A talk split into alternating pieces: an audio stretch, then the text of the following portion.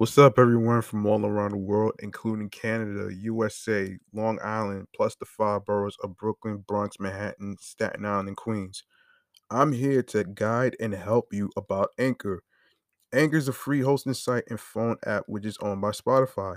It's the easiest, awesome way to make a podcast. Why are you wasting your money paying for a hosting site to promote your podcast with limited storages? Forget about it. Let me break it down to you. There's creation tools that allow you to record, edit, monetize, add music, intros, music outros, especially distribute your podcast to streaming platforms, uploading episodes with unlimited storages of your podcast right from your phones, computers, laptops, and tablets. You can make money from your podcast with no minimum listenership.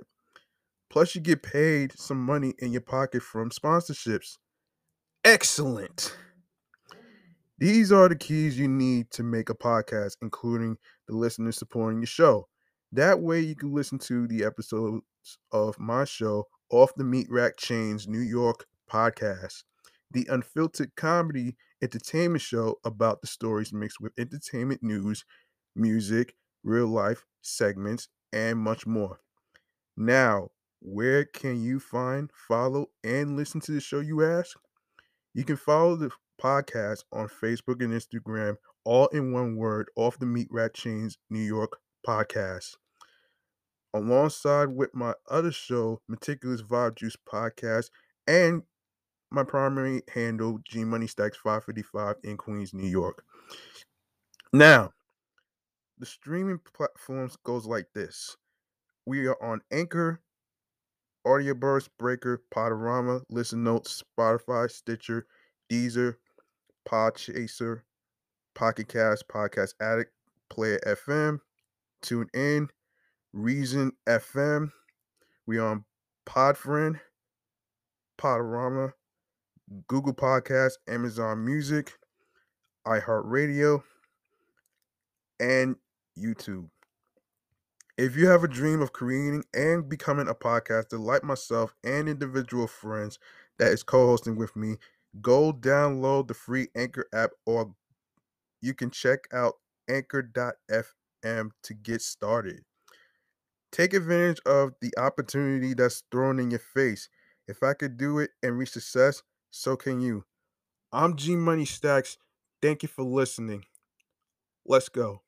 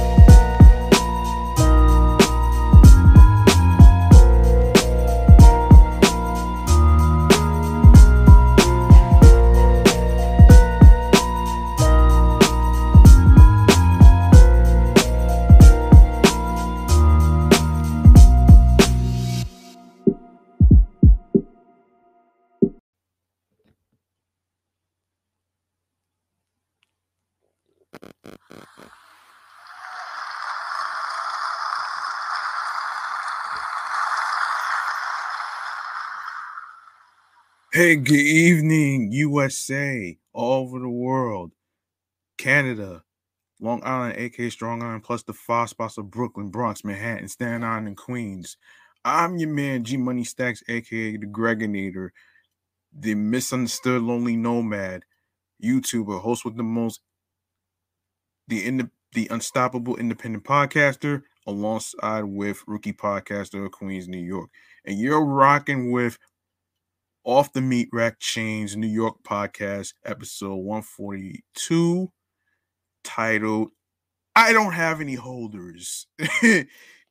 And we're live and direct from YouTube alongside with the StreamYard software, and alongside with um, myself is the Instagram live feed of the podcast show page. Make sure you turn your notifications and follow the page on there so you don't miss a beat.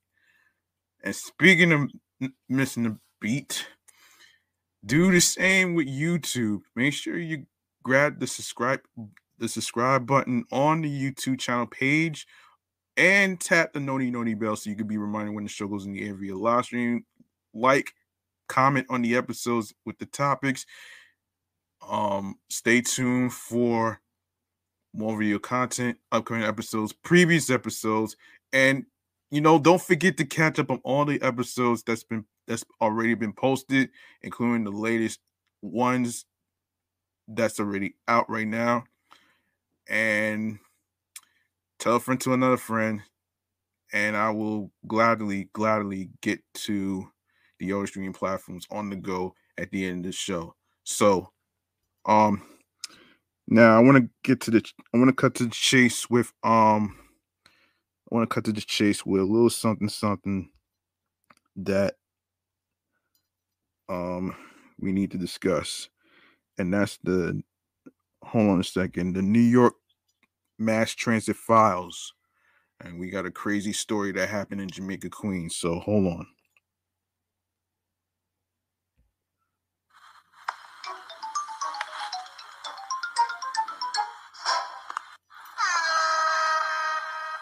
Yes, our first story um happened recently, and this has to do with what went down in Jamaica, Queens. Um which is one of the areas that I know so far, because that's where the Q five drops me whenever I'm going to work and head into the bus terminal. So anyway, here's how the story goes.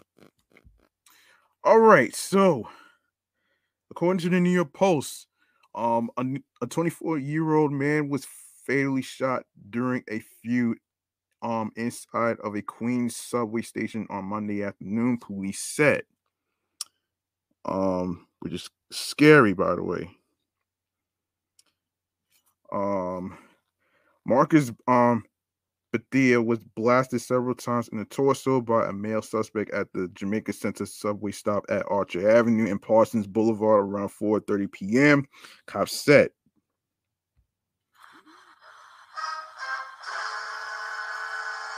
E M S rushed um, um, Bethea to Jamaica Hospital, where he was pronounced dead, authorities said.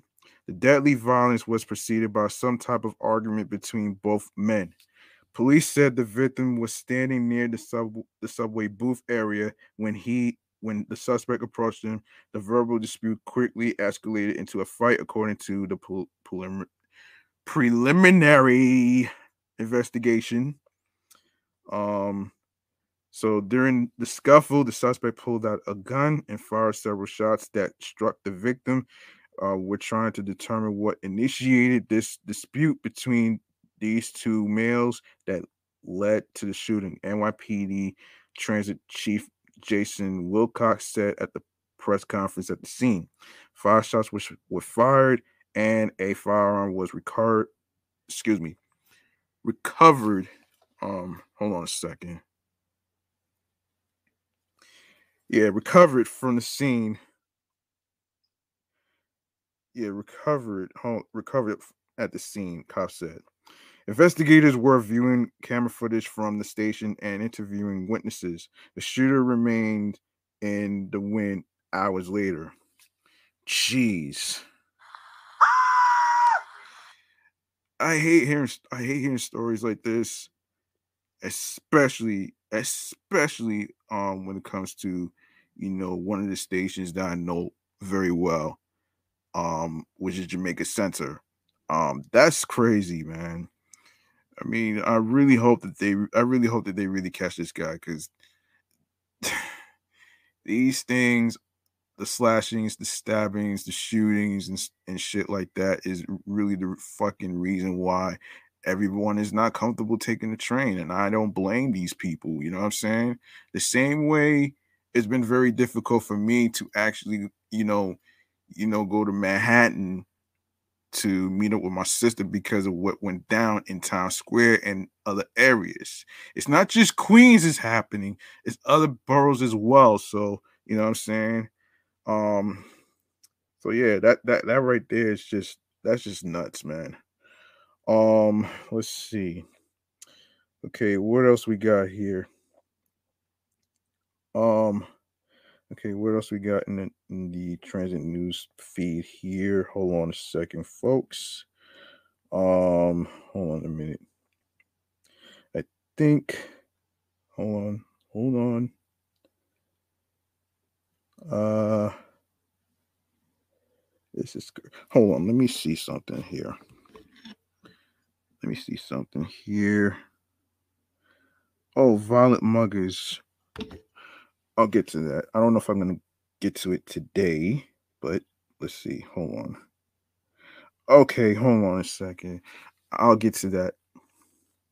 So this was most recent, actually. Um, so um, this is another article according to the New York Post, and this is involving um, a crew, a crew of violent muggers.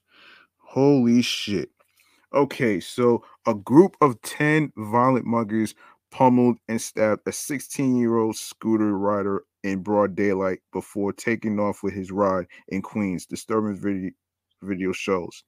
The team was riding the scooter with two with two male passengers at the corner of thirty-seventh Avenue and the eighty-second Street in Elmhurst around three forty-five p.m. And this was around March twenty-ninth. When the crew of strangers approached and demanded his ride, police said. Footage released late Wednesday um, shows the crew punching and kicking the teen and his passengers, pummeling one of them in the middle of the busy street as cars and pedestrians passed by.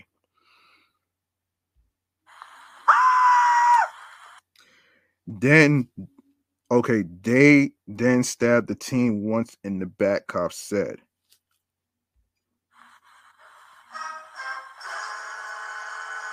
The suspects took off with the teen scooter valued, valued at one thousand three hundred dollars,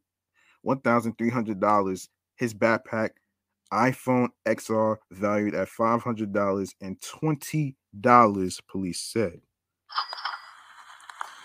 Um, okay. And, uh... a Good Samaritan drove the teen to Elmhurst Hospital, where he was listed in stable condition. It was unclear whether the passengers were hospitalized. That has to suck, man. That really gotta suck, though, man. I'm. That has to suck, man. But you know, I mean, it's it's it's very hard for me to actually. to actually not be scared, because number one, number one, this, this could take a toll out of people. And especially, um, I don't know, man, this is, this is just crazy to me, man. I, I'm just ready to, I'm ready to move, move to a different topic, man. This is just too damn depressing and, and shit though, man. Anyway, um, so we're going to get into, hang on a minute here, we're going to get into another segment that I like to call, hang on a minute here. Yes. Yes, this is Chatting All the Jazz right here.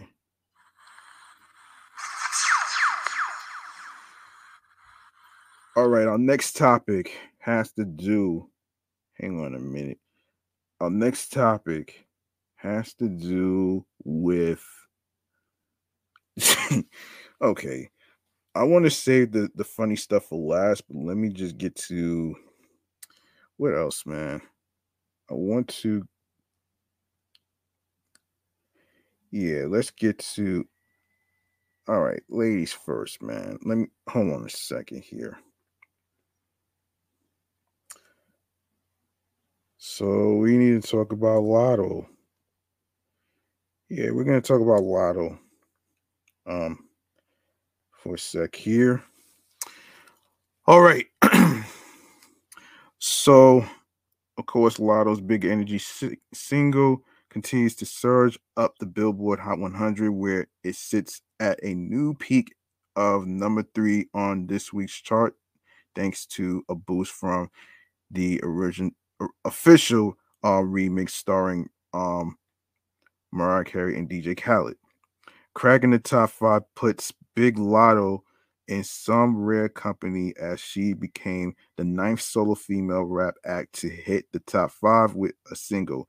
Latto joins Cardi B, Megan Thee Stallion, Nicki Minaj, Doja Cat, Lauryn Hill, M I A, Missy Elliott, and Salt and Pepper to conquer the feature. Um, Big Energy is also the first top five record from a solo female in the rap game since Cardi B did it with her Up single last year.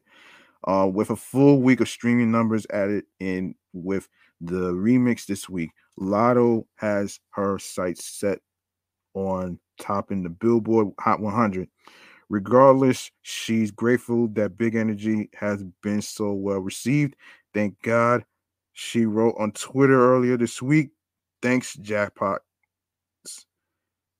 Um, thanks Lambs. Yeah, Jackpots and Lambs. And last but definitely not least, thank you, Mariah. Keep streaming. And this was without a full tracking week. Uh, what the fuck? She then reflected on how far Big Energy has come, writing, the fact Big Energy debut debuted on the Bubbling Under chart and is now top three on Hot one hundred is wild.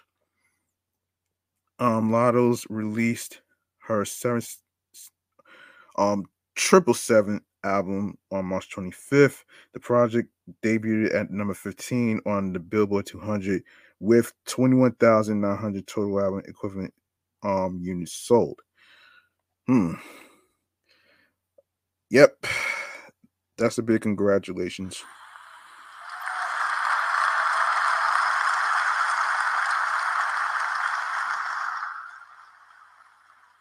Okay, can we talk about the Grammy snubbing the Jamaican artists for a second? Now, I know everybody heard about this, but I did um hear about it while I was watching Good Day New York. And this is according to refinery, refinery twenty-nine dot com.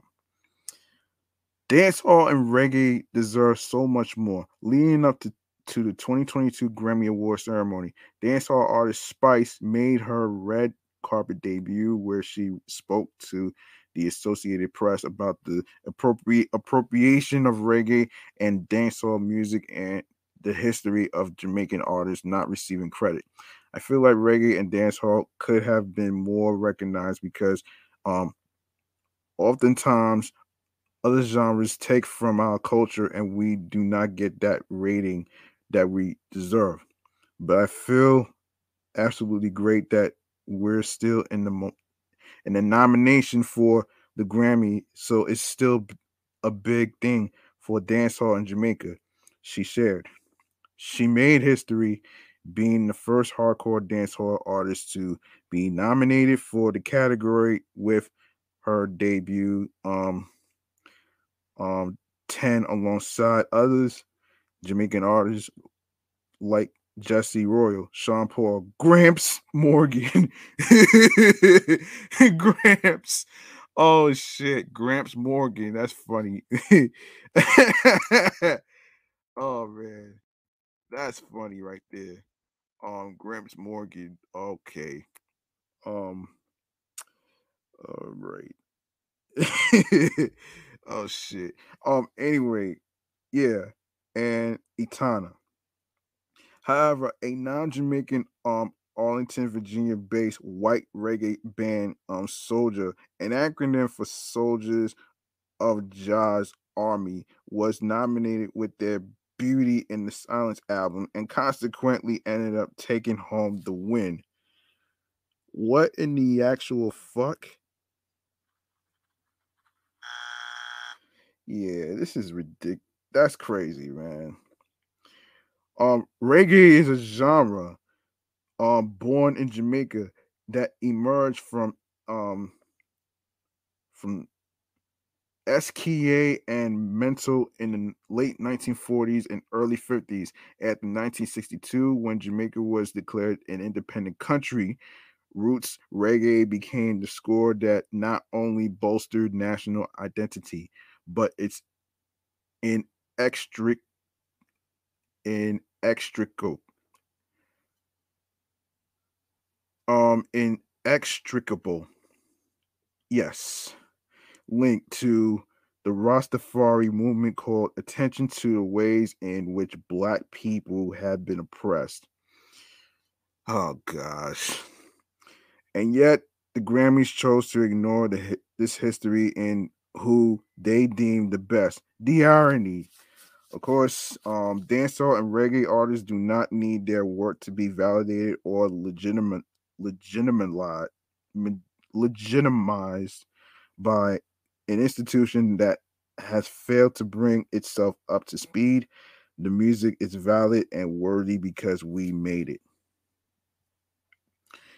We know that the Grammys are rife with discrimination and racial bias. The The conversation comes up annually, and how Black performers um, across the diaspora are the ones at the receiving end of this inequality. Dancehall, in particular, has had countless encounters with being appropriated, uh, leaving its cr- creators outside the fringes of success. A point to which Sean Paul has been consistently vocal about. When you take all of that into consideration, perhaps Caribbean artists and fans of its music should not place so much significance on being acknowledged by an institution that continue, continually refuses to recognize our worth. It's not like it's beyond the capa- the capacity for the Recording um, Academy and the Grammys to make um, accom- accommodations. In the pa- in the past, they have modified categories or have created new ones to better reflect the ways in which people um, consume and interact with music. Most notable of these um, efforts was in twenty seventeen, when Chance the Rapper nabbed seven nominations for his third mixtape, Coloring Book, based on how well the project performed on streaming charts. When he won Best Rap Album, it made history as the first streaming-only album to earn the title. The same willingness to adapt has not been extended to Caribbean artists and their musical production.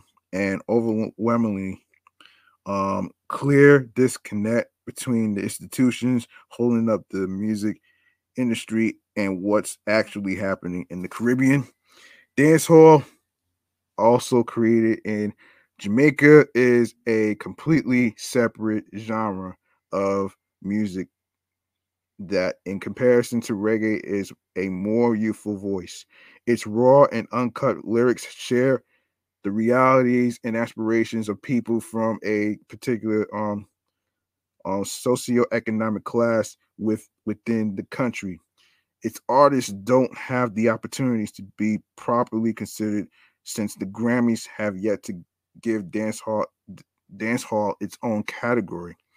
This has resulted in dancehall artists submitting their works in a category that has entirely different criteria. Spice's ten comes off the heels of her twenty eighteen project Captured, where she where she prompted an important conversation about beauty standards and dark-skinned Black women's mobility in music. With ten, Spice proves her ability to carry the voice of women within dancehall and her desire to explore other genres. But even um, her submission in the reggae category, despite being a dancehall artist, is proof of where the Recording Academy falls short.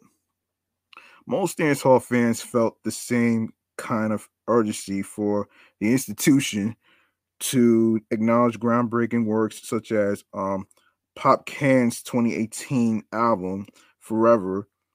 Um, but he was met with the same fate, despite the artist, artist's international reach and cultural influence.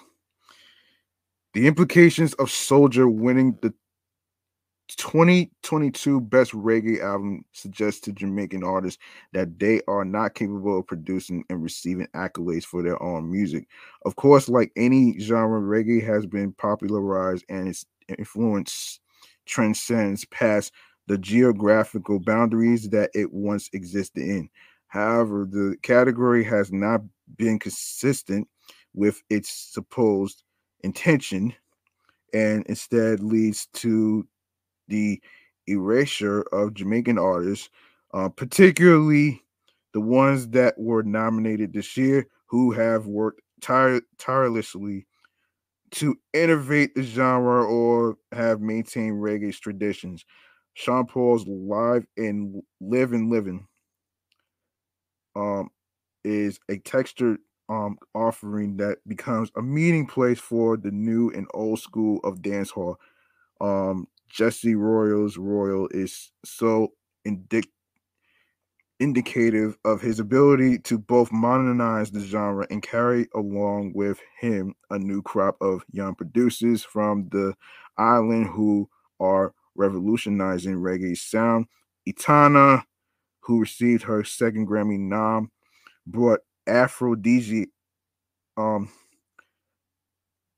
Aphrodisiasporic music tradition together with Pan, Pomoja, excuse me, and the and the effervescent um, Gramps Morgan short um, draws inspiration from country to country music to create positive vibration vibrations. Sorry, um, hold on. With that said, it's uncertain what the aim of the Grammy's Best Reggae Albums is. Is the purpose to award artists who continue reggae's tradition or who innovate it, or to be acknowledged artists who adapt the sound to their own locale? Whatever the goal, it's clear that it's time to divest from the desire to be recognized by this institution. Dance hall and reggae artists, like other Black cultural producers and productions, do not need their work to be validated or legitimate. Legitimate. Oh gosh, man. Legitimized by an institution that has failed to bring itself up to speed. The music is valid and worthy because we made it. While winning a Grammy does come with the benefits of exposure and new musical opportunities, with a continued decline in relevance, there's no way it can be accurate. It can be an accurate reflection of the immensely talented group of people and genre it claims to represent. Additionally, it does little to take into consideration the ecosystems that sustain Caribbean music um, and how these genres reach their audience outside of the eyes of the institution. Oh, Lord. This is crazy, man. SOJA winning the twenty twenty-two Best Reggae Album suggests to Jamaican artists Um, that they are not capable of producing and receiving accolades for their own music. I don't buy it, man. I don't buy that shit. Until recently, major streaming platforms were um, inaccessible, inaccessible for music fans in the Caribbean. Much of the geographic specific data for Caribbean artists reflected its audiences in cities known for the large presence of its dis- diaspora, so streaming numbers and data were always skewed. Um, damn. Damn, that's gotta suck, man. Yeah. Even, yeah, skewed is pretty bad, folks. Um, okay, even when music arrived on certain platforms, it was not being categorized under the right genre. A variety of music from the Caribbean, including soca, um, chutney, um, denari, jab jab, bashment, soca, parang, zouk, compa, and others were either being described as reggae, Caribbean, or world music, failing to acknowledge the distinction between each genre.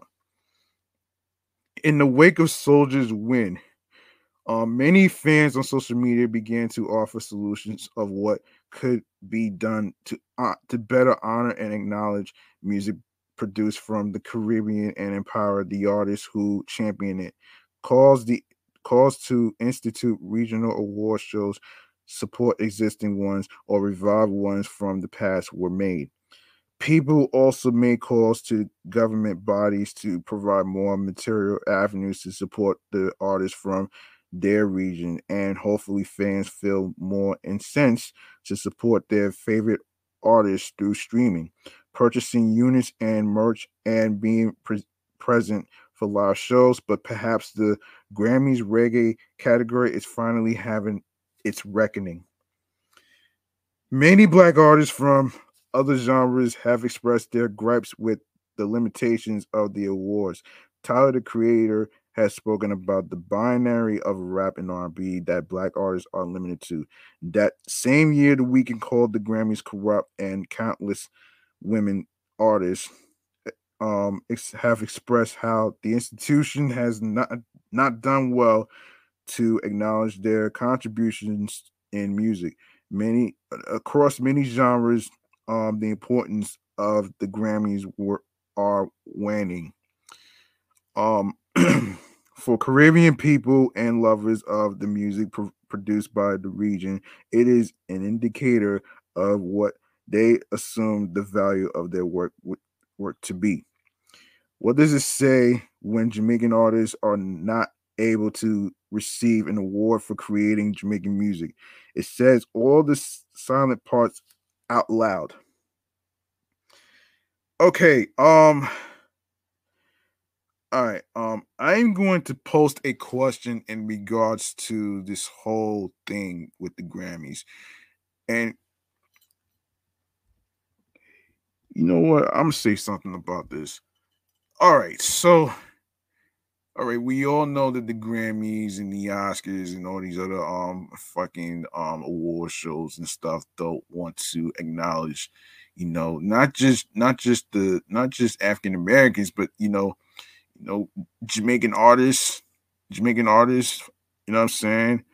And and these motherfuckers are not from Jamaica. They're from Virginia, at all places. Like, what the fuck, man? Like, really? I'm like, what the hell, man? Yo, I want to get y'all thoughts on this shit too, man. Um, you can comment in the YouTube um comments below, and of course, in the Instagram live feed. The question is, um, what do you, um, let me see, let me see, let me just try to word this. I want to know your thoughts, um, on how the Grammys just snubbed Jamaican artists. Like, how do you feel about this? Um, and as I was reading, It shouldn't really, it shouldn't have to be, you know, they shouldn't have to be validated by a fucking institution that that just lost its edge. You understand what I'm saying? Um, so the question I'm gonna I'm gonna actually put on the podcast page, and of course, Um, you guys are more than welcome to actually chime in in the comments in the Instagram live feed and the YouTube live feed. So the question was, um, how do you feel about Jamaican artists um, being snubbed by the Grammys, and what what are some solutions? Um, what are some solutions for um, Jamaican artists to get the recognition that they deserve as far as their work? That's the question. I'll put it up on the podcast show page so you, so you folks out there is listening um, can actually get an idea on, on what you feel about it, though. So express yourself with your thoughts and talks in the comment section below. That's what I want you to do. So there you go. And that's my take on it.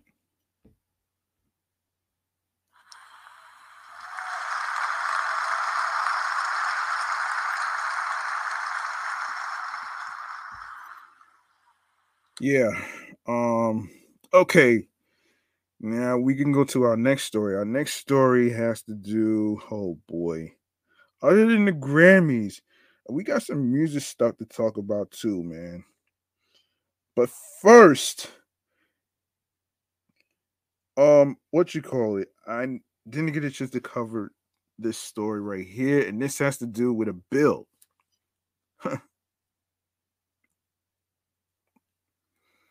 Okay. This has been posted. I don't know when exactly, but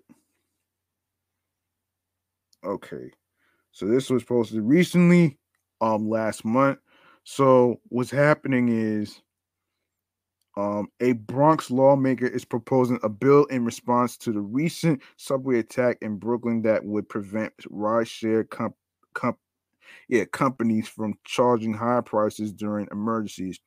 On Monday, State Assembly member um, Kenny Burgos um, introduced a bill Uh, that would prohibit transportation companies from charging sur- surge prices during federal, state, and locally declared emergencies. The proposal comes after Frank James allegedly... It's not fucking alleged, man. Get the fuck out of here. He's he's already arrested, so it's not alleged. So, so cut it out, man. Um, opened a smoke canister and shot at passengers inside a... Um, a subway car and on the Sunset Park subway platform, which was thirty-sixth Street, I believe, on the N train line in Brooklyn on April nineteenth. I already discussed it. Um, James allegedly shot ten people. Yeah, right. Not alleged. And injured more than twenty and is facing federal terrorism charges. However, the city did not declare a state of emergency the day of the shooting. The Bronx Times Um, has reached out to Mayor Eric Adams' office for comment and is awaiting response, blah, blah, blah. Um, companies like Uber and Lyft raise prices when demand is high, when which happened last Tuesday. But Uber and Lyft both ultimately suspended surge prices pricing after, after the attack on Tuesday and issued refunds for riders who already paid their the higher prices, the companies told the Bronx Times. The bill is called the Stop Unreasonable Rideshare Gouging During Emergencies Act. Would take effect would take effect thirty days after being signed into law. If companies violate the rule, they will be fined two hundred fifty dollars for each incident. After, after the subway shooting in Sub- Sunset Park, many terrified commuters saw a major price increase for their Uber and Lyft ride burgers, um, a Sound View Progressive said in a statement. This is putting profit over people, plain and simple. Faced with a crisis, commuters were put in an impossible position by these ride-sharing apps. New Yorkers should not be the subject to price gouging, and certainly not during the during an emergency. These fearful commuters should have been able to safely leave the scene of the attack without worrying about um, exorbitant, exorbitant, exorbitant cost. Damn. Damn, that's a lot of money, man. Shit. My bill would end unfair surge pricing and hold these companies accountable who do not comply. Um, in a comment of the Bronx Times, Lyft said the company will continue engaging with all stakeholders to strengthen our role in emergency situations. We all we also work to to quickly provide assistance to thousands of riders after these tragic events, the company added. Uber spokesperson Freddie Goldstein said on Tuesday the company cannot comment on the bill that hasn't been made available for public um, review. Um, in twenty fourteen, then Attorney General um, Eric Schneiderman and Uber made a three-year agreement to limit prices during declared emergencies. Goldstein declined to comment on the agreement. I'm not even going to go into too much detail on that one, but thank goodness they caught the guy, man. You know what I'm saying? They, thank goodness, man. And, you know, speaking of catch, Cam Newton was caught in that fucking act, man. And this is according to B E T dot com. Cam Newton is receiving some pretty heavy backlash after some of his comments about women are being criticized as sexist and tone deaf in t- tone and nature. The N F L free agent, N F L, the, yeah, the N F L free agent quarterback who played for the Panthers last season appeared on the Million Dollars Worth of Game podcast on Sunday, April tenth, to discuss his beliefs on how women show carry themselves. Basing his claims on the image of manhood he saw during his childhood. I had a perfect example of what a man was in my life by my by by um, my father. My parents have been together for thirty-six or thirty-seven years now, and it's a beautiful thing. Newton started off before explaining the foundation of his upbringing. I grew up in a three-parent household, my mom and my father and my grandmother, and I knew what a woman was, not a bad bitch. Yeah. Oh, shit. Wow. The host soon asked the thirty-two-year-old father to explain what he thought the difference between a woman and a bad bitch.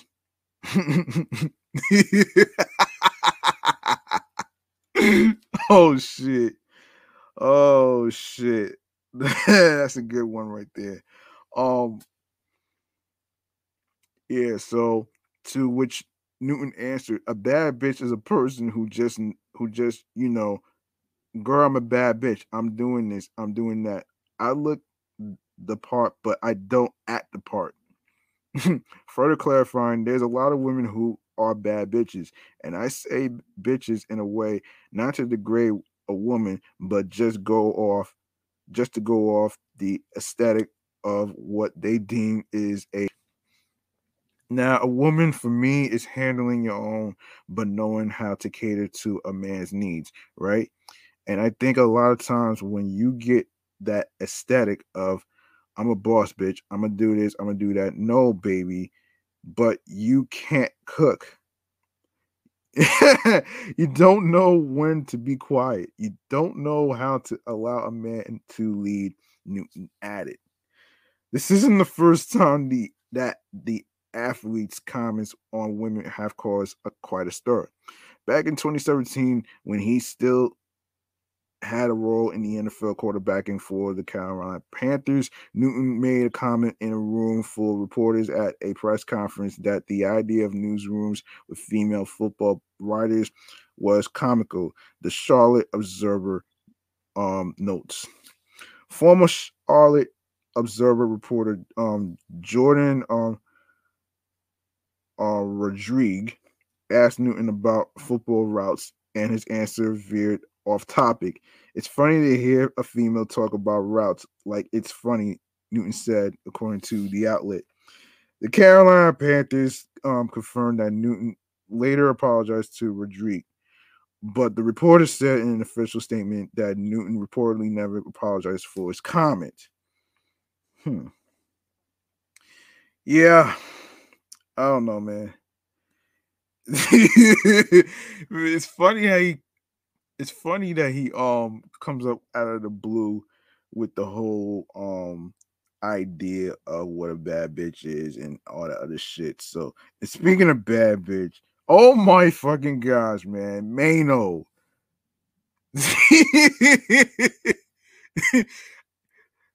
I'm about to let me. This is the reason why I'm laughing at this story, man. Listen to this. So, Brooklyn-bred rapper Mano made a surprising confession during a recent interview with Angela Yee's Lip Service podcast. While speaking on his behavior in the bedroom, Mano admitted he liked to roleplay as if he's a runaway slave.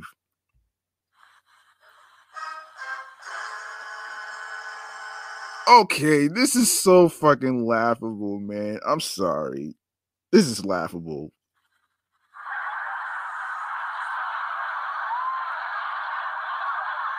Not a runaway slave.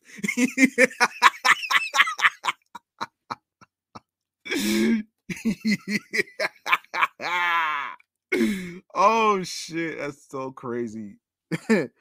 Oh my gosh. Yee was notice- noticeably caught off guard and ex- exclaimed, Mano.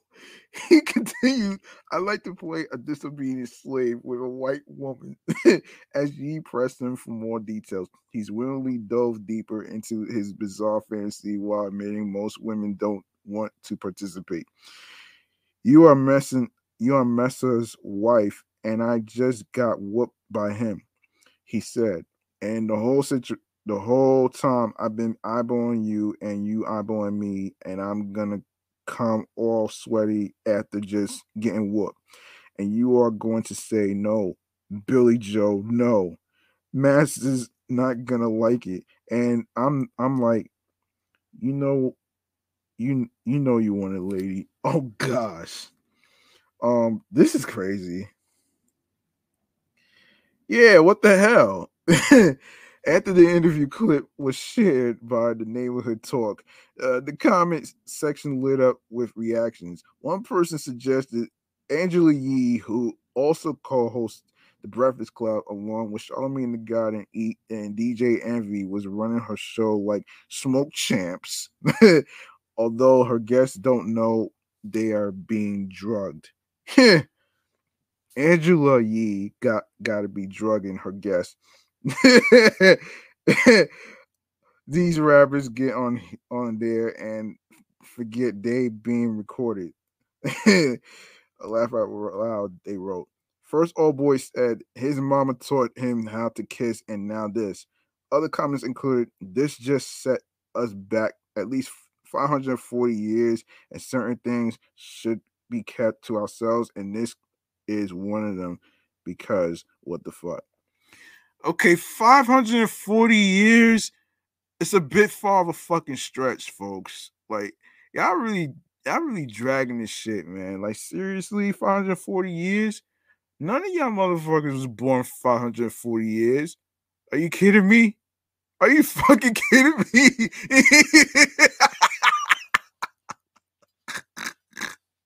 Are you fucking kidding? This is so fucking ridiculously laughable, folks. I'm sorry for laughing at this, but the it's the way he it's the way he said it was so fucking funny to me, man. So you get the gist of this shit, though, man. Um, um, Mano's latest Instagram post doesn't address the interview directly, but does seem to allude to it. As he says in the clip, yo, it just hit me. I just realized that it is absolute freedom is not giving a fuck. It is absolute freedom in not giving a fuck about what nobody think, what n- nobody said, what nobody has about anything to say about what you got going on. He in, he added in the caption, every day my goal is to give one less fuck. Ultimate freedom. Oh,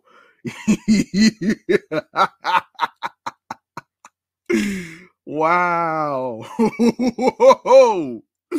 Wow. Wow. All right.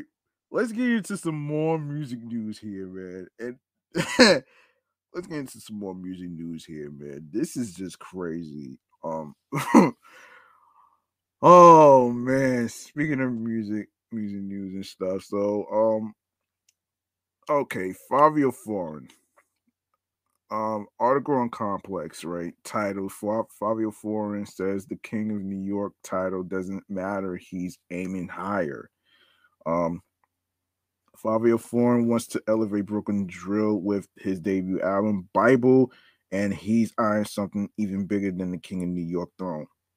Well, Fabio Foreign says the King of New York throne doesn't mean what it used to. The title has been the highest honor in New York City rap for decades, inspiring heated debates about artists like Jay-Z, Nas, Biggie Smalls, fifty cent, and Pop, the late great Pop Smoke. But the current heir to the throne doesn't seem to have much interest in the crown. I feel like it doesn't matter, Fabio um. declares, snacking on cup noodles, ramen in Complex's Manhattan office on a cold afternoon in late March. It totally doesn't matter. It totally don't matter. Some boys going to claim that shit, but it doesn't matter. Instead, Fabio has his eye on a bigger target. That's not the goal I'm trying to, to reach, he explains. You are the King of New York? Well, I'm trying to be the King of the world. A week after our conversation, Tekashi um, six nine reemerges on social media announcing he's returning to claim the title. The King of New York is coming back. He taunts, "I'm coming back home." Fabio can't help but respond, tweeting five billboards in Times Square, top five songs in New York on Apple at once, and articles in both Daily News and New York Times. Don't ever let that nigga say he the king of the city of this city. Fabio has a point. At the at the moment, he's unquestionably uh, one of the hottest artists in the city. And when he lags into Complex's Manhattan office, the effects of his fast-paced lifestyle are apparent. He's sporting a cream sweatsuit with the title of his debut al- album, Bible, emblazoned on the front. And although he makes a point of greeting everyone in the studio, he's noticeably a muted, per- no, a muted version of himself. The most he spoke during the photo shoot moments earlier was to mutter one of his signature bow ad-libs. I'm I'm mad tired today, he explains. Um, I was outside bugging yesterday. I really didn't sleep. Fabio stayed up all night for, for good reason. He was shooting a music video with Nicki Minaj for their new collaboration, We Go Up, and photos emerge of the duo partying with a large crew in Brooklyn. You do a song with Nicki, and it's different from doing a song with anybody else, he reflects. She doesn't really mix with a lot of people, so this is a blessing.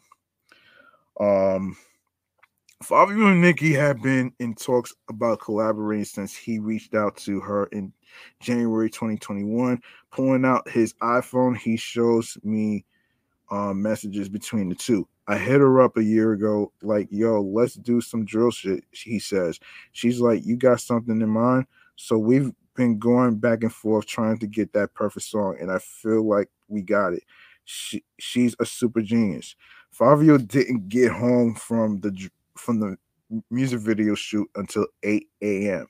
And the day before that, he was celebrating his thirty-second birthday with close friends and family. Now he tells me the celebration will continue later tonight with a dinner party. The sleep sleepless nights with the sleepless nights will likely last a little longer, especially now that his debut studio album, Bible, is finally dropping. It's a milestone he's been um, working toward for the past three years. Back in June twenty nineteen, Fabio Foreign, born Maxie Lee Ross the third, was a new artist who had just dropped his breakout anthem, Big Drip, um, which would become a um, quintess, quintessential song of the Brooklyn drum music. No, the Brooklyn drum movement. Oh, boy.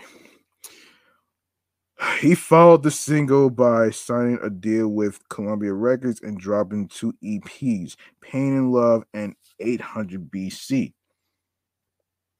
Um, remembering those early days, Fabio says he was in a hurry to conquer the industry. When I first came out, I thought I was ready to drop. Like, give me an album now, he recalls.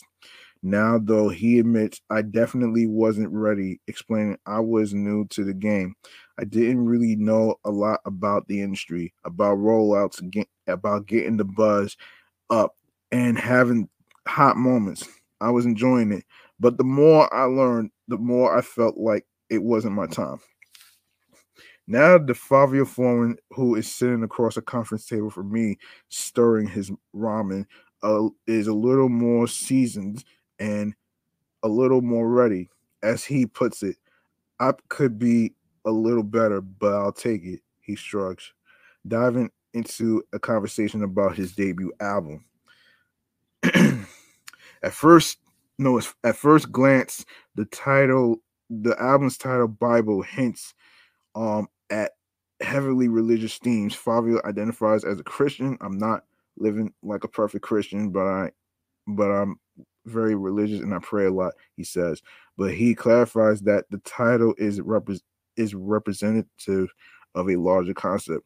Naming the album Bible was like a metaphor, he explains. The Bible consists of a whole bunch of stories from people, huge stories, and things that happen. When you read it at some points in life, you can learn from it and deal with your life through the Bible.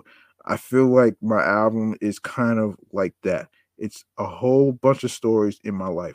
People can relate to it, and there's a lot of motivational shit to take from my life. Um, the project includes songs that were recorded earlier as two years ago, but to Fabio, the road to his debut has been much longer. I feel like I've been working on this album my whole life, he says. To get to this point, being nice as I am, um, being able to make the song and being able to put it to put together a project that I like, yeah, I've been working on this shit all my life. Bible is a drill album at, at its core, Fabio confirms, but with the inclusion of mainstream features, Fabio says he wants to take the subgenre to the next level. Put people put drill artists in a box, he says. I want to show people there's reggae drill, there's pop drill, there's all types of drill. As one of the um, front faces of drill, um, I feel like it's my responsibility to widen it. Let's make everybody able to do drill rap. The album has seventeen tracks featuring appearances from major artists like Quavo from the Migos, D J Khaled, A$AP Rocky, and more. Out of the sixteen features on the album, though, none of them are Brooklyn drill artists. Fabio says his collaborative choices weren't made out of malicious intent. He just had another vision in mind. Now I'm elevated, he says, for sure. I want to help people and put people on, but I wanted to have elevated lit songs. I was thinking about going viral. Fabio um, moves his noodles around with a fork before clarifying. I I got a couple, I got a couple of drill niggas on the deluxe. With the with Fabio's quest for vir, vir, virality, um. in mind, it should be it should become no, as no surprise that he called on Kanye West to serve as the album's executive producer. Fabio has hasn't known Ye for very long, he but he refers to him as a big brother. The the two first met around in the summer of twenty twenty-one, Fabio had just returned from jail following a weapons charge and visited Funk Flex for a freestyle on one eighty-seven in which he rapped. Now, I got a question for the Reverend. If you're a killer, do you go to heaven? Oh, wow. Um, Kanye, who was in the process of recording his own album, Donda, reached out to Fabio after re- watching the freestyle. He said that's the type of bars he needed for his shit. Fabio records of their initial conversation. Um, Ye called me up and we got busy. We go viral every time.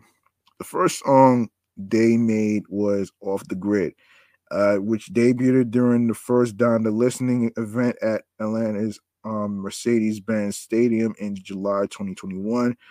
Kanye West was living out of the stadium while he completed the album, and he flew Fabio to Atlanta shortly after their phone conversation to record the track.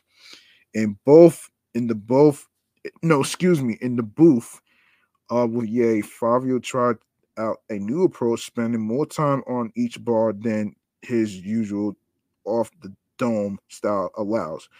It's crazy. It's a crazy experience. Fabio remembers, I go in the booth, right? I hear the beat. I freestyle a couple lines. Fabio, like three or four bars. Step back, listen to it, hear the beat again. Then we go back and in and put another three or four bars. I'm not spinning the whole thing. I'm changing things, figuring it out in my head. I never wrote wrote it down.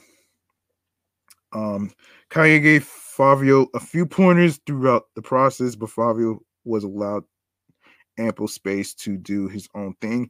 Yeah, he basically just um let me work. He says he likes when I keep rapping. He wants me to rap for a long time.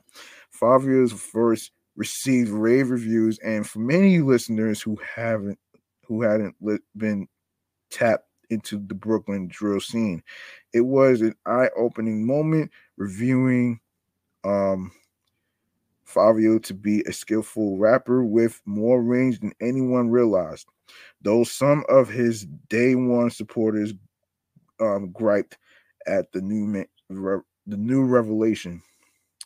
Fabio says he isn't tripping about the newfound support. When I was doing songs like Big Drip, they were mostly ad-libbed and shit. That's mainly what people wanted at the time, he says. I know what they want from me now, so I just gave them what they wanted. I just be testing shit out. I'll test some reps out, give them some good bars. If they like it, I'll keep giving it to them. Kanye's approach to executive producing um Fabio's album was similar to the leadership style he displayed during the making of Off the Grid. Fabio says Kanye joined on after most of the album was recorded, only adding to, to the finishing touches. It was already a masterpiece, but what Ye would do is um, he would call in a feature if I needed it. He, he would structure uh, the beat a little bit different, Fabio explains. He um, perfected it. He's a painter, so he makes everything more beautiful and made it even more a masterpiece. Kanye contributed uh, vocals to the album's single City of Gods alongside Alicia Keys. The track, which officially dropped on February eleventh, is an O D of Fabio and Keys' hometown of New York City, and it feels like a more menacing cousin of Jay-Z and Keys' and two thousand nine anthem Empire State of Mind. Two weeks after its release, Fabio, Kanye, and Keys performed the track for the first time at the Donda two listening experience in Miami, um, going viral once more. It was crazy, Fabio remembers. There were like thirty thousand people. It was like the biggest show I ever did. Um, the arrival of Bible comes at an interesting point in the evolution of Brooklyn drill. The subgenre was kickstarted around twenty sixteen. but really skyrocketed into national, skyrocketed, excuse me, skyrocketed to national attention in twenty nineteen, thanks to the success of Pop Smoke, the late great Pop Smoke records like Welcome to the Party and D R, as well as Favia's Big Drip. The movement was putting New York rap back on the map in the minor, in a major way, but Pop Smoke's tragic death in February twenty twenty left a hole in the scene. In Pop's absence, other artists have kept the sound alive, thanks thanks in a large part to the efforts of Favia. But the fate of Brooklyn drill is still uncertain in some eyes. Um. Okay, when asked about the current state of Brooklyn drill, though, Favia sounds way, very confident. It's very big. It's big. He says no other genre is growing faster than drill. I feel like so many artists want to be a part of the drill scene. I appreciate all the artists that are reaching out to it. Um, let's see. Yeah, that's a lot actually. Um, despite its un its upward movement, the subgenre faces hurdles when its biggest critics accusing artists of having connections to gang activity and promoting gun violence. The N Y P D has notoriously kept close tabs on Brooklyn drill artists, going to length, long lengths to limit their fest, festival appearances and keep them from playing live shows inside city limits. Favia chooses his words wisely when discussing his current interactions with the N Y P D. I guess no. I mean, not really. He replies when I ask if he's experienced any pushback from the department during his album rollout. In the beginning, we had to learn, he elaborates. We had to grow. In the beginning, I was going up to the club. Then this guy sat me down and told me, yo, listen, chill out. If you play by the rules, you'll be all right. If you are going to be a leader, you've got to learn how to lead. You can't be a leader and then police don't fuck with you. I see them, and I tried not to get in no trouble. They try not to give me no trouble. We stay out of each other's way be- because when I'm coming, I ain't starting no trouble. I'm here to make money, put a roof over my over me and others. Yeah. Um. Okay, so the police aren't the ones um, closely surveying the subgenre. In February, Mayor um, Eric Adams urged social media companies to ban drill videos after his son, um, an employee at Roc Nation, showed him local music videos. I had no idea what drill rapping was, but I called my son and he sent me some videos, and it is alarming, the mayor said during a February speech. We are alarmed by the use of social media to really over pro- proliferate this violence in our communities. This is contributing to the violence that we are seeing all over the country. It is one of the rivers we have to dam. And yeah, and I remember we, me and Broken Traditions talked about this whole thing. And he basically explained to me how, you know, there's no way that a mayor is going to actually, you know, st- You know, stop this shit from happening and stuff. I get that. You know what I'm saying?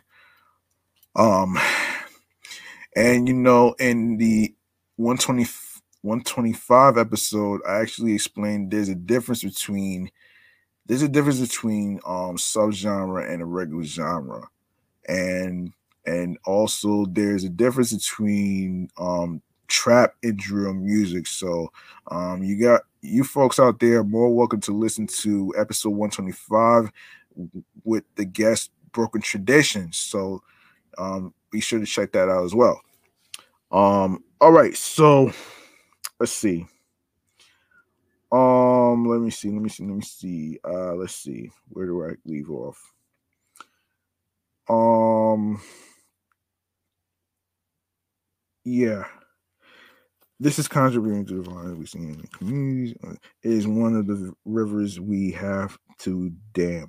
Following his comments, Adams took a meeting with Favia and other local rappers, including Mano and B Love, to open a dialogue about the subgenre. I knew Eric Adams already because I did a peace walk in New York in New York with him, Fabio tells me. So I reached out to everybody, and then Maynard was like, yo, I got you in a, I got you a meeting. He wants to sit down and talk. Me and Maynard called a couple of the people up. More so, he was saying he's not really trying to stop drill rap. He said with the media and the internet, it's making it seem like he wants to stop drill rap. But he was like, he was saying he's not trying to do that. He just don't want niggas incriminating themselves, making black culture look like wild animals, while making the city look like it's not safe for people. So what he was saying was change the narrative, improving the perception of the Brooklyn drill scene was a big motivator for Fabio as he made Bible. Uh, that's what I'm doing with this album for sure, he dis- he declares. That's where I feel my responsibility is, to take the negativity away from it, to show them the album and be like, yo, listen, we got a song like this. We got Alicia Keys singing New York Go Easy on Me. That's more like the opposite of violence. But it's saying this is drill rap, though. Um, whether you call him king or not, Fabio Foreign is undoubtedly one of the most recognizable faces coming out of the city right now, and he's still based in New York, although he plans on moving at some point. For that reason, he feels im- immensely indebted to the city that raised him. I have a big responsibility, he says. If I'm going to be the artist coming out of New York, I'm going to make New York look like it's the place to be, he says. I'm going to make sure that they keep it a good, safe place. I want to make it possible for other new artists to come out to New York, out of New York. If anything goes according to plan, Bible will go down as that bright of a moment for both New York and Brooklyn drill, Fabio tells me, as our conversation draws to a close. Um, if I do what I what I've got to do, Brooklyn drill is going to stick around, he says. People are going to start to realize we can do it all. Once it's widened up a little bit more, people will get it. Drill rappers are the pop stars. yeah. Yeah, this was a tough. This was a tough one. I'm actually glad I actually um, had Broken Traditions to talk about this in episode one twenty-five. And like I said, you you can check that out as well. Um, and yeah, and speaking speaking of um, Alicia Keys, um, speaking of Alicia Keys, um, all right. So, um, Alicia Keys links with Slick Rick in Iced Out City of Gods Part two video. Fabio Foreign's City of Gods helped kickstart the rollout for his upcoming album, Bible, which was which came out already, um, complete with a feature of the year verse from Kanye West and, and an em- emphatic chorus from Alicia Keys that her evoked her and Jay-Z's Empire State of Mind anthem. Now, City of Gods has received a sequel courtesy of the songs of a minor songstress, except this time she's flying solo. Um, City of Gods Part two retains the, the basic skeleton of Fabio Foreign's original, including the same chorus and bridge. But overall, it's more um, potent, stripped down affair that allows Alicia Keys' soaring vocals to ring out across the five boroughs. City of Gods, City of Dreams, City where nothing is ever what it seems. They'll never take it all away from me, because I see nothing but infinity, she uh, serenades. And I, I will love, and I will love you wherever you are. I've been wishing, wishing on every star. On the production side, this new version strips away from strips away the pounding drums and whirring synths of the original for a piano-led rendition, although it does retain some of its New York drill rap flavor thanks to its muscular bass line. City of Gods Part two comes complete with a glossy um, music video boosting a cameo from New York via London rap legend Slick Rick. The Sylvia um, Zachary and Sing Lee directed clips clip finds Alicia Keys rocking rocking diamond grills and several oversized chains placed around her neck by the ruler himself. Um, elsewhere, Keys speeds past a nighttime dr- backdrop of New York City in a Mercedes-Benz E Q silver um, Arrow concept car. The forty-one-year-old um, singer was named a global partner for the German luxury car company last April. All right, let's make some noise.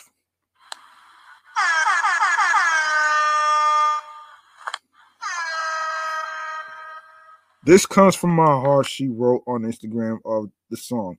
For my city, for her story, for Fabio Foreign underscore eight F S, for Kanye West, and the incredible and unforgettable moment I was able to experience with the ruler N Y C, which is Slick Rick.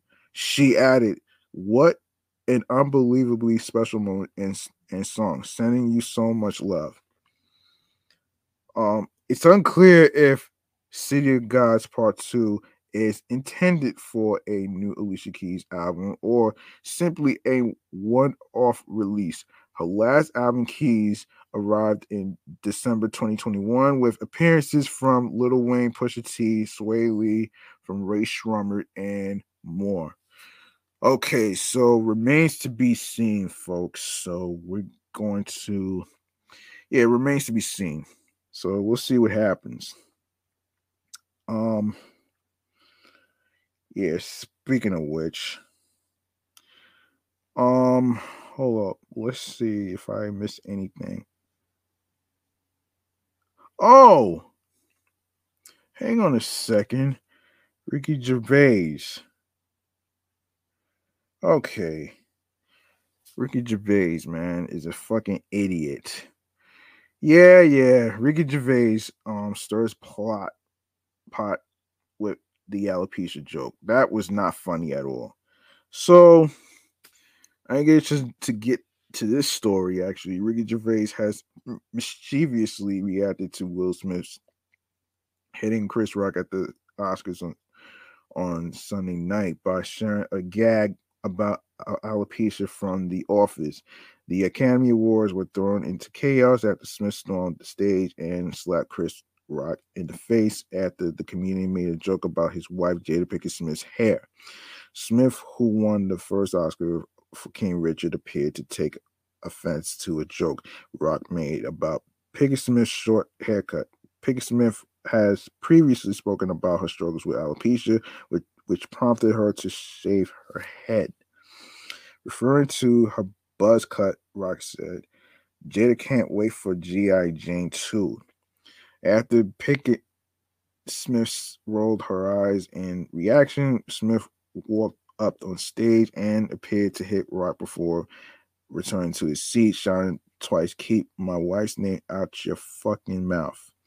Given his verdict on the situation, Gervais retweeted a video from the second series of The Office in which he His character, David Brent, makes a quip about the medical condition alopecia.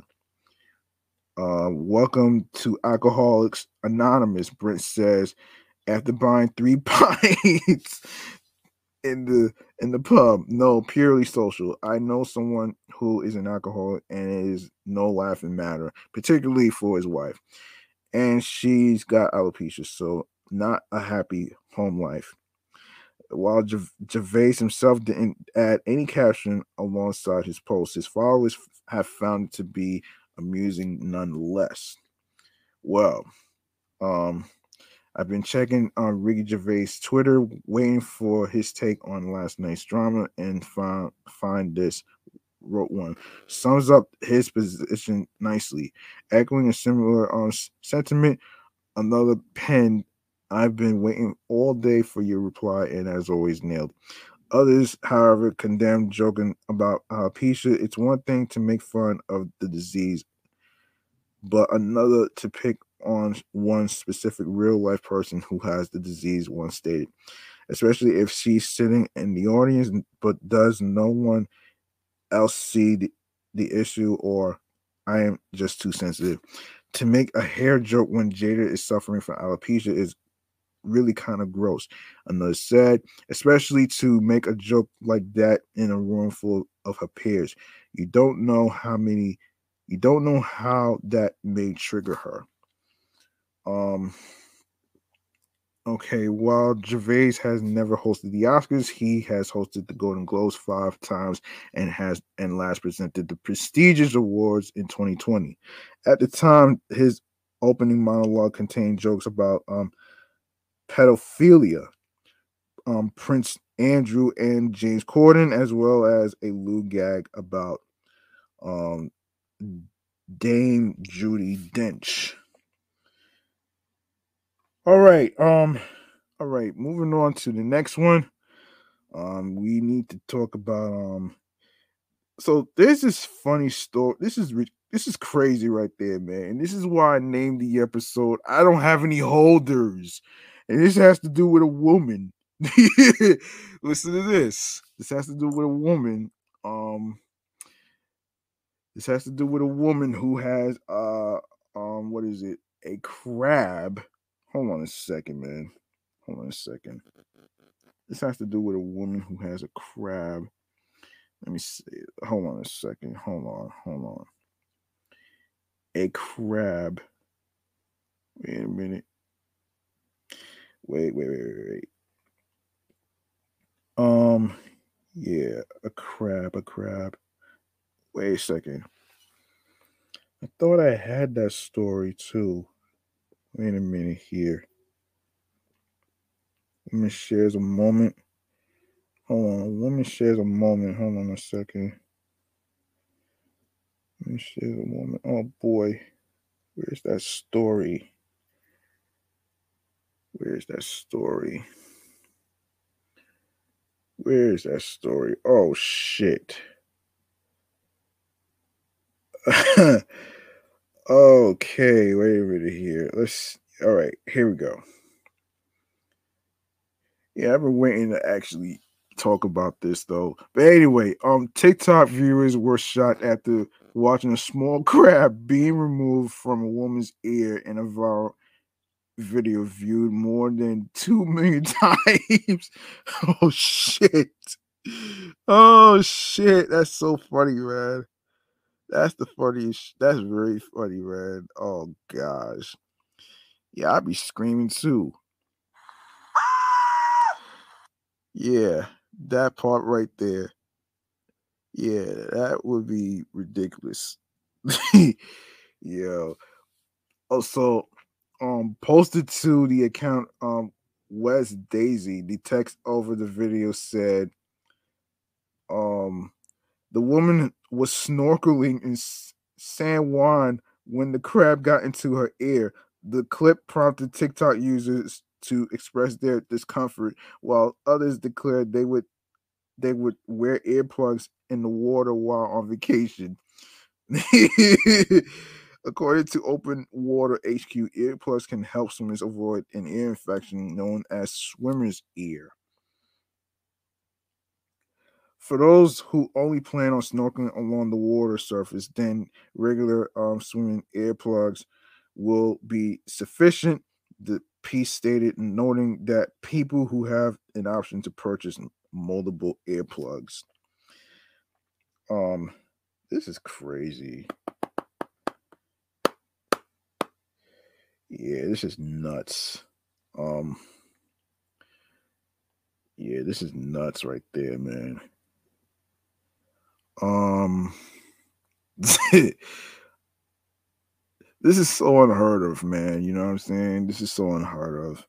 Um, this is very unheard of. Um, okay. Yes, these earplugs mold to the shape of the swimmer's ear and create an airtight seal. And In West Daisy's video, the cameras zoomed in to record the process as another person used a pair of metal force, forceps to gradually coax the small crab out of her ear.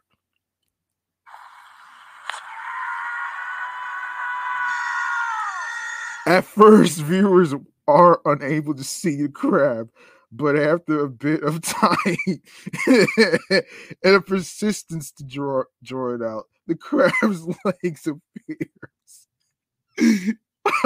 Oh, man. It quickly scurried out of the woman's ear and jumped onto the ground. Thanks for the warning, a viewer commented. Earplugs went in the water while on vacation.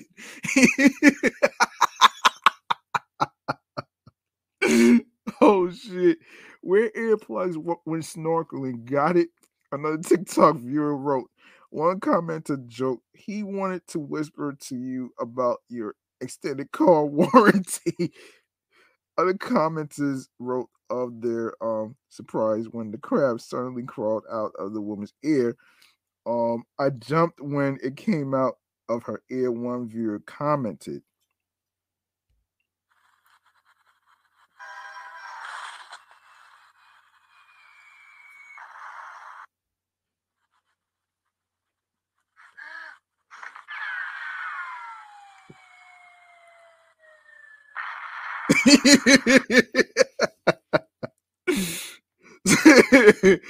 Some claimed that the video gave them something new to worry about when going to the beach.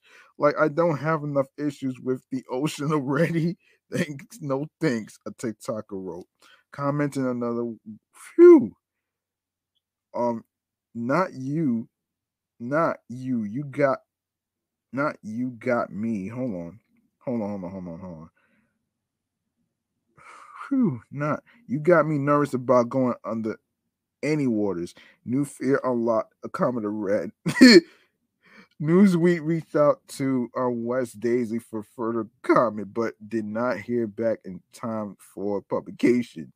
Other TikTok users have shared videos to the um to the popular video sharing platform that have shocked viewers.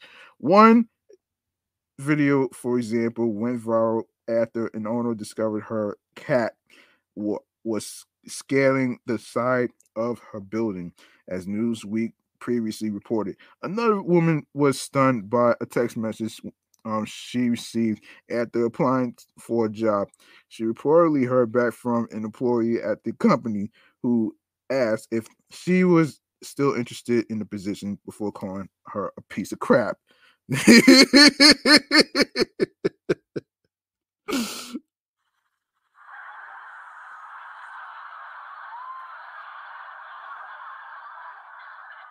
A different viral video showed a customer having an apparent temper tantrum as she threw food on the floor while at Starbucks.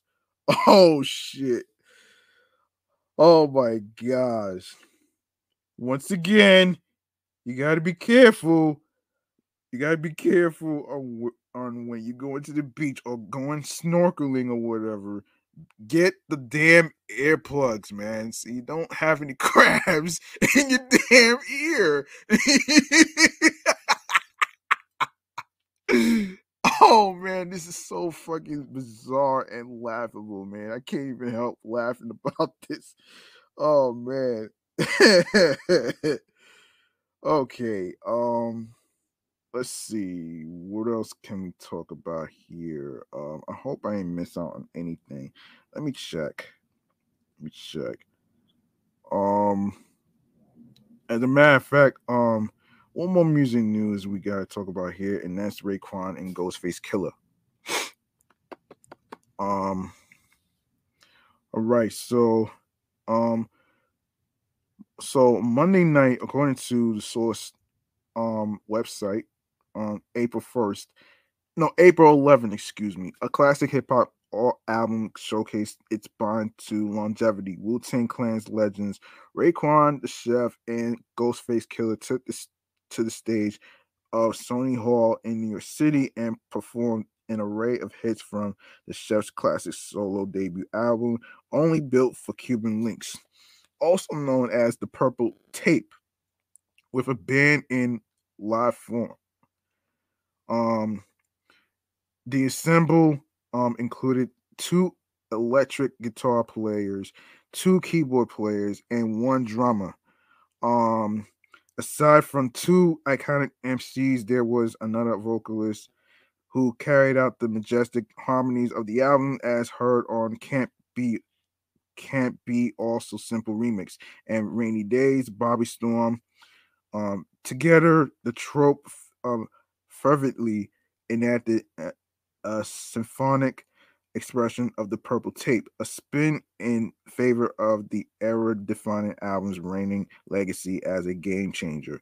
The purple tape, or only built for Kim Links, is among the pioneering works for narrative mafioso rap, and ultimately cultivate, catapulted the style into a subgenre of hip-hop. Nearly three decades later, the chef remains in awe at the album's well-known repertoire, but in solid um, humanity, no humility, excuse me, um, commemorates the gem, representing a defining period. When I did that album, I felt personally that it was something great, but the commemoration that it's given is und- undeniably awkward to me, because I'm just a kid from the street that tried to do something that I felt was genuine to me, and the world looked at it as a blessing. The performance is a part of Ja Rule's um, Vibes concert series, where artists tailor a routine um, after their journeys in a storytelling fashion. Raekwon and Ghostface Killer's recent um, Raekwon and Ghostface Killer's concert was the first to kick off the series, as the experience plans to take on a roster of class acts. The event was streamed exclusively on the Icon Live app. Of course, you can find the app on Apple, and I'm not sure if they have it on um on Google Play as well. I'm not too sure, but I will check. So um so yeah. Let's check to see if I covered everything. Yes, I did cover everything, and that's going to do it for episode one forty-two, titled I Don't Have Any Holders. You you like what you heard in today's episode or any previous episodes whatsoever, please feel free to make a charitable donation to my Cash App, which is dollar sign G Money Stacks five fifty-five, dollar sign capital G, lowercase M O N E Y, capital S, lowercase T A C K Z five fifty-five. Or you can donate to um, Anchor as well uh, as far as support. So um, you don't have to have a lot of money to support me and the podcast shows that I do. Um, it's all about doing the best you can, and whatever amount of money you are comfortable donating will be appreciated. Don't worry about the amount of money. It's the thought that counts. So there you go right there. Um, I'm not going to do podcast free game mechanisms tonight.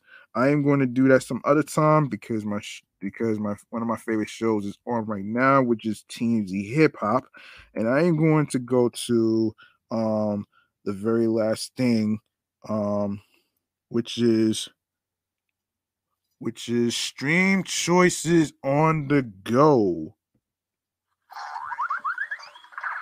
Make sure you follow Off the Meat Rat Chains New York podcast on Facebook and Instagram. And, and of course, alongside with my other shows, Excellent Fun Vibrant Podcast, the Sports Edition Show, and of course, don't work. And also, um, don't forget to follow Meticulous Vibe Juice Podcast um, on the gram, as well as myself, which is G Money Stacks five fifty-five in Queens, New York. And now that I got that out the way, I am going to actually um, um go to um where you can listen to the episodes and stuff like that in just a just a sec. Um, all right, so all right, here we go. Um, all right, where you can follow the show, make sure you leave a voice message in the in the um link in the bio where it says Linktree slash G Money Stacks five fifty-five. If you have any questions, any any thoughts and talks, and any um what you think about the topics and and um and the question that I actually um talked about here, I'm going to post that. I'm going to post that um hopefully tomorrow or Thursday. So be on the lookout for that. I want your thoughts and talks and how you feel about the Grammys snubbing Jamaican artists. All right.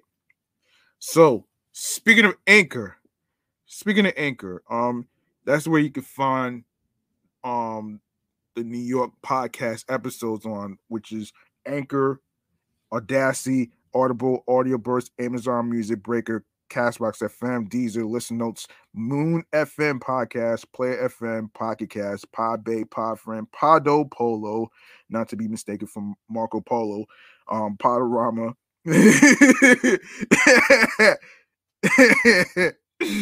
oh man, yeah, Podcast Index, Podcast Addict, Pod Chaser, Podverse, Reason F M, Spotify, Stitcher, TuneIn Radio, Google Podcasts. And please don't forget to leave a five-star rating on Podchaser, Podfriend, and Spotify. It'll be appreciated. And you can also listen to Off the Meat Rat Chain's New York podcast on Radio Public, iHeartRadio, the number one app for music, radio, and podcast. Um, of course, make sure you follow that as well on, on iHeartRadio and alongside with my other shows. Um... Excellent Fun Vibrant Podcast, Sports Edition Show, and Matiga's Vibe Juice Podcast Review Show. And last but not least, the YouTube. Make sure you grab the subscribe button and tap that noti noti bell so you don't miss anything on when the show goes on the air via live stream. And of course, you know, don't miss out on the um new and latest episodes. Of course, leave a like and a comment. Download these episodes. It's very important. Um, trying to grow this podcast. Um, and don't forget to share the videos.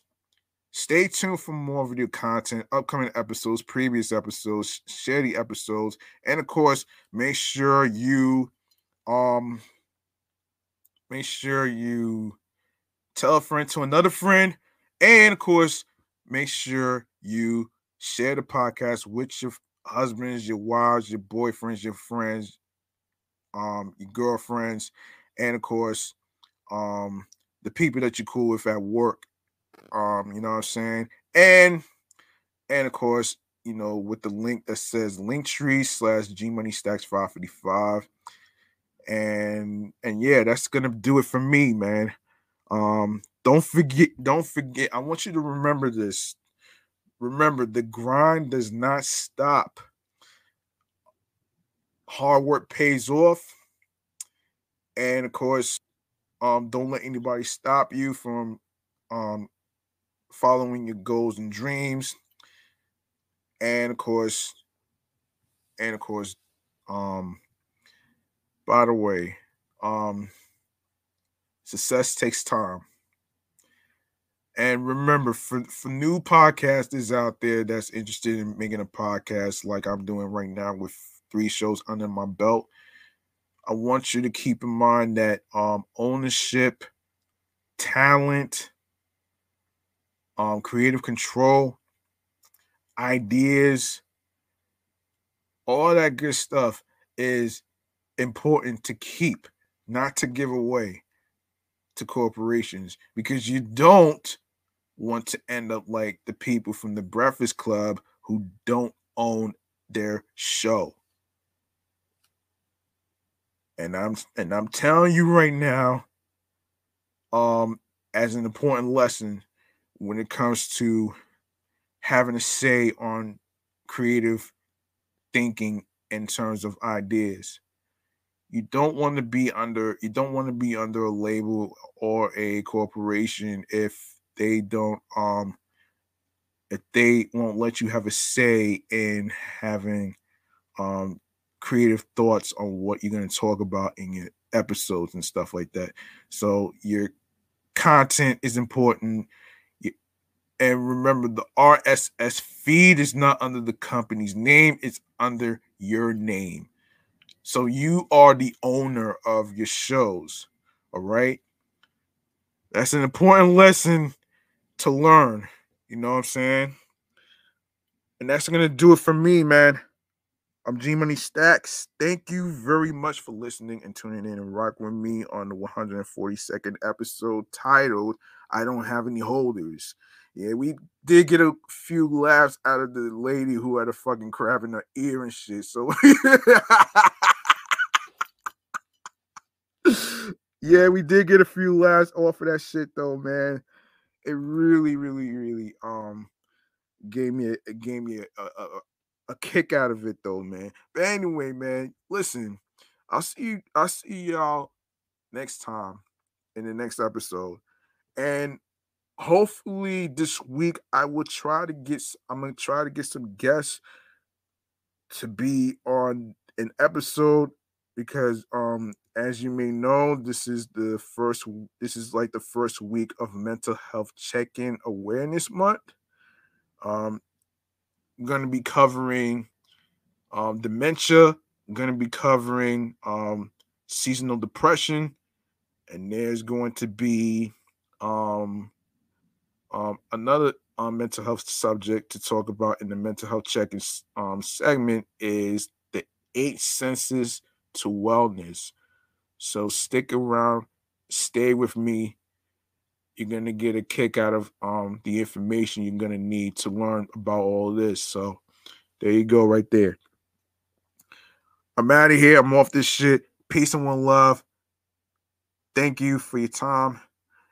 And catch up on all the episodes and make sure you subscribe to the other YouTube channels, Excellent Fun Vibrant Podcast, Sports Edition Show, and of course, Meticulous Viral Juice Podcast Review Show is also on YouTube as well. So subscribe to those and to this channel as well. So, you know what I'm saying?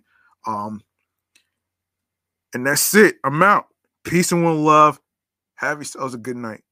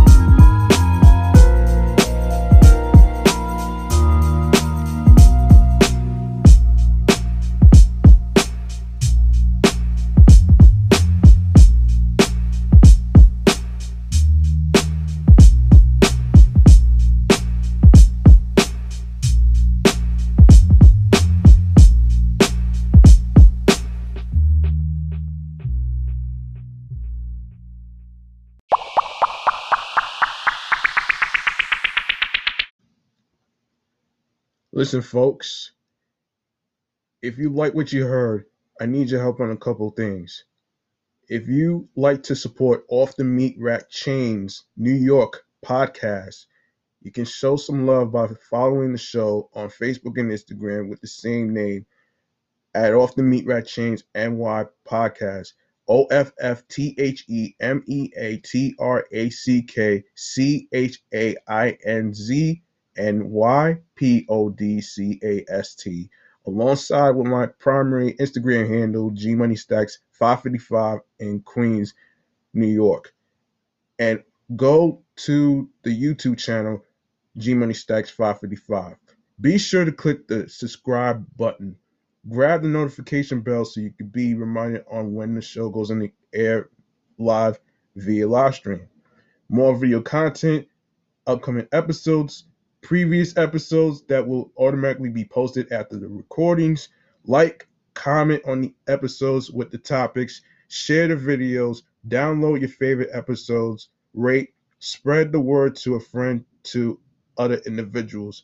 Please be sure to share the podcast with audio stream choices to your friends. The audio streaming services includes Anchor, Audio Burst, Breaker, Deezer, Listen Notes, Player F M, Pocket Cast, Podbay, Podfriend, Podcast Addict, Podorama, Podchaser, Reason F M, Spotify, Stitcher, TuneIn Radio, Google Podcasts, Amazon Music, iHeartRadio, and YouTube. I'm G Money Stacks, and thank you, listeners and watchers, for tuning into the podcast. One love.